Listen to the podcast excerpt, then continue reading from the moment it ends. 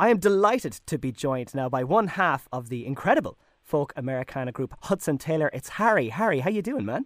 How are you, Adam? I'm doing very well, thank you. That's brilliant. Uh, so, oh, I'm good, man. I'm very good. I'm so excited because I'm not going to lie. I'm a big fan. Uh, so I'm going to try and contain myself a little bit here. Um, I'm doing a bit of research on you. I noticed that you grew up as multi-instrumentalist, both yourself and Alfie. And I was kind of curious, what was that like as a household growing up? Were you very competitive or were you very kind of supportive of each other?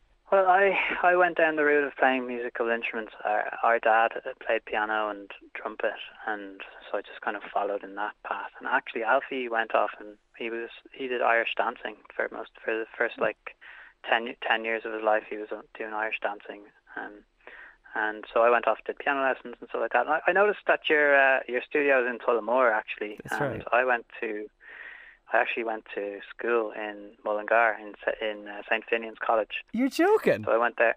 No, yeah, I went there for uh, for music because they had this like music scholarship program thing there, and I went there obviously for for my school. So essentially, like I used to go away for the week, and then I'd come back the weekends, and then around the age of 15, 16, myself and Alfie started making music together, and I used to go back from Mullingar at the week at the weekends back to Dublin where we're from, and uh, we'd then go out busking on the streets, and we do our sort of our YouTube videos and stuff like that. So.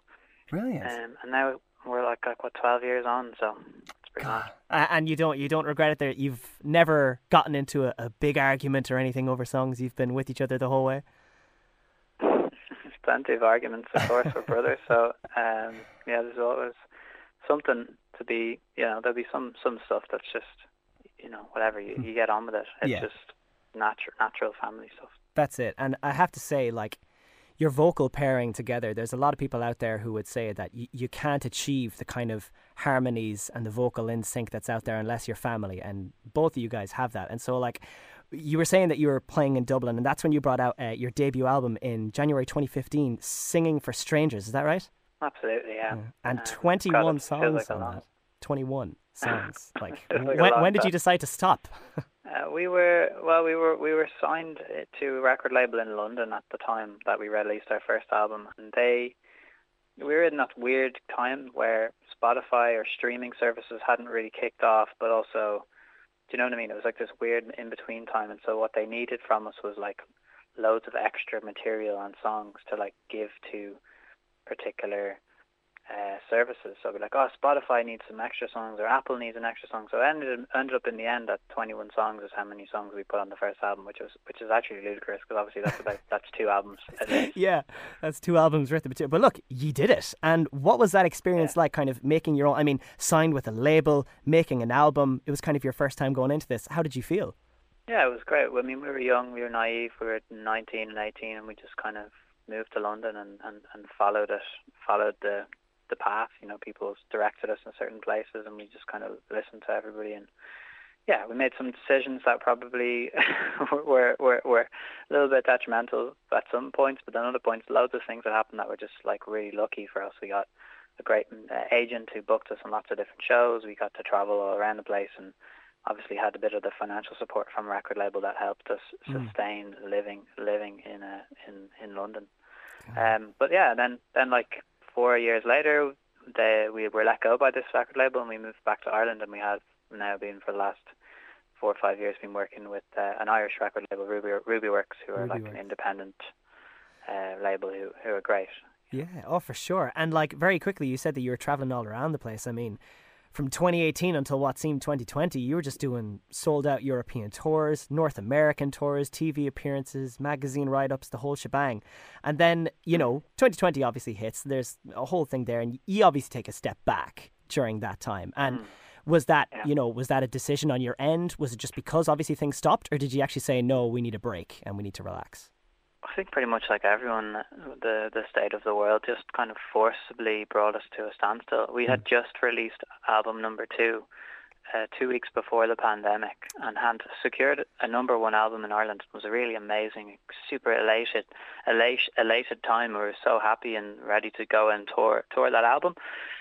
And then obviously all the shows were cancelled. Everything was cancelled. So Yeah. it was kind of a weird, a weird high that was met with a then corresponding deflated feeling of like, what the hell's going on? What's the point? But actually, we just we we just uh, we took it we took it pretty well. I think we actually were just like, you know what, we've been constantly on the go for ten years, non-stop touring, writing albums, recording albums, touring, writing albums, recording albums, touring, mm. doing that on a cycle.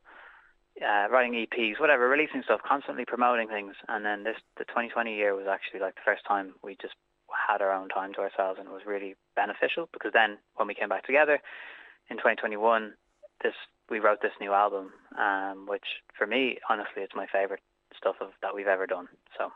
Oh, I'd well agree. I, like I was very lucky. Again, the privilege of the job is that I do get to hear the music that's that's coming out uh, before it comes out. So I'm very excited for everybody else to hear it because I think it is fantastic. The album "Searching for the Answers" and that's dropping on June third, and uh, you then yeah. have a corresponding tour as well. So tell me all about it, Harry. How are you feeling? Are you excited to get back on the road again? Yeah, I, I can't wait. To be honest, we're, we're, we have played only a very small handful of times in the last two years because of the pandemic, and so this will be amazing. We're gonna we're gonna be going all over Ireland. Basically, the album comes out on the third of June, and we're playing in Wexford on that day. Then the next day, we're playing at the Olympia Theatre in Dublin. Then we're going down to Tipperary. We're going to Galway. We're going to Belfast, Derry, Cork, Limerick. Um, you know, we're going all over the shop. It's mm. amazing, and um, that's been that's just been really nice. That's just been really uh, really good to have something to look forward to, but also just to get back to doing what we're what we're, what we're best at. Our our favorite thing to do is, or at least my favorite thing to do anyway. Oh, definitely. Play live music. That's brilliant. And I mean, yeah, you got the break, well deserved break. I wouldn't be surprised if you were even burnt out on top of actually just needing to take a step back and just kind of relax. And now you're back. All the songs that you dropped out before this obviously won't be too long. You, Me, Myself, which was a huge radio success for you guys as well, on top of everything else. Honest. And then personally, one of my favorite tracks from you, Hold Out Hope. Now, it's hard to pick a favorite, Harry. I'm not going to lie to you. But uh, Hold Out Hope was my track of April. I think it's such an amazing ah, song. And it set such a wonderful tone as well for the album because I had the, I was able to listen to uh, singing for strangers before, and as you say, you're younger. You're kind of 21 songs. There's lots of variety in there. There's a lot of different things, and I feel like with this album, it's a nice, almost a little bit more stripped back kind of version of yourselves. It feels like you've really solidified the sound that you want, and you know, I don't know if you've ever gotten it before, but you're kind of like a modern Simon and Garfunkel for me. Like your harmonies and the way that you execute and your storytelling, your writing as well. It's just phenomenal. And uh, very quickly, before I let you go, Harry, how would ye go about, because there is the two of you in this, primarily writing all of this stuff. How is it that ye go about writing a song? Take me through like a general run through of that. Oh, it's been so different over the years, um, Adam. Like hundreds of different ways that that's occurred. The, the, this recent album for, was a first for us. We re, we recorded demos at home alone, each in our different respective places. Alfie living in the UK for the pandemic time, and I've been living in Berlin and Germany, and so we actually wrote this whole last album pretty much over Zoom, uh, where we would upload uh, our favorite of our own ideas onto a Dropbox or whatever, and then we'd listen to them and kind of critique and give feedback, and then we eventually whittled it down to the songs that we have on this album, and maybe a couple of them we wrote in the studio pretty much as we were there. But that's been been really amazing. You know, just like refining things from a distance, looking at a Google Doc or whatever, just having like an online document that we can like critique the lyrics or just try to sculpt the lyrics, and we'll write loads of different verses for uh, for the song, and then decide on the best ones and come together. Yeah, there's loads of different ways to do it, and, and, then normally we would be in person with each other, and we and songs would just evolve from having a jam, uh, where Alfie might start singing something gibberish, doesn't sound like anything really, and then I'll just kind of harmonize with the gibberish, and we record it on a phone and an iPhone,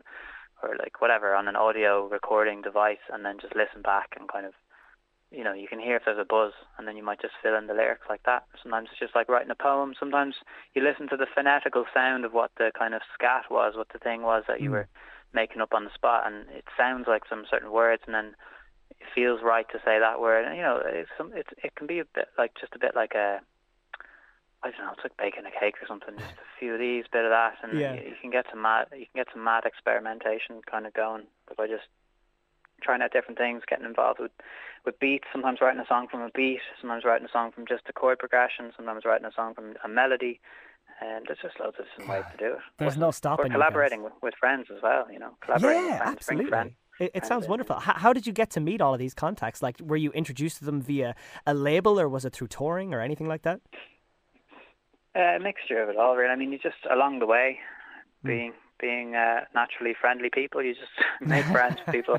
I could just, you know, yeah, I don't know. You just go, you just meet people along the way. Of course, a lot of it is is just where you're in the right place at the right time. You go to a music festival and you're in the backstage place and you meet some guy and this guy says, "Oh, I want to do this. I'd like to work with you." It's all, you know, it is really a lot of luck, I have to say, and I'm very grateful that we do have the support of the, the different kind of, you know, managers and all that sort of stuff. But really, like, you have to just get on on out there yourself.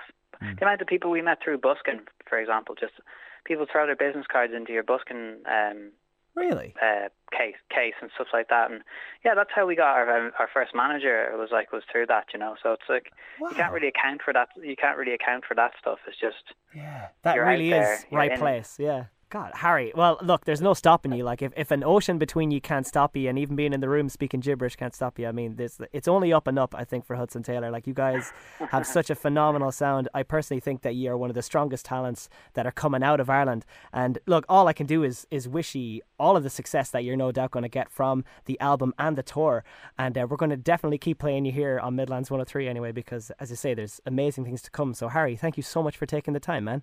Well, Adam, thank you so much, and thank you for supporting us and all the other Irish music that you guys support. Really, it really means a lot to us, and yeah, we'll just, we'll just hopefully see you, see you soon. Definitely would love that. Thanks so much for taking the time, Harry. Really appreciate it. Cheers. Down, you're welcome to come down to a show anytime.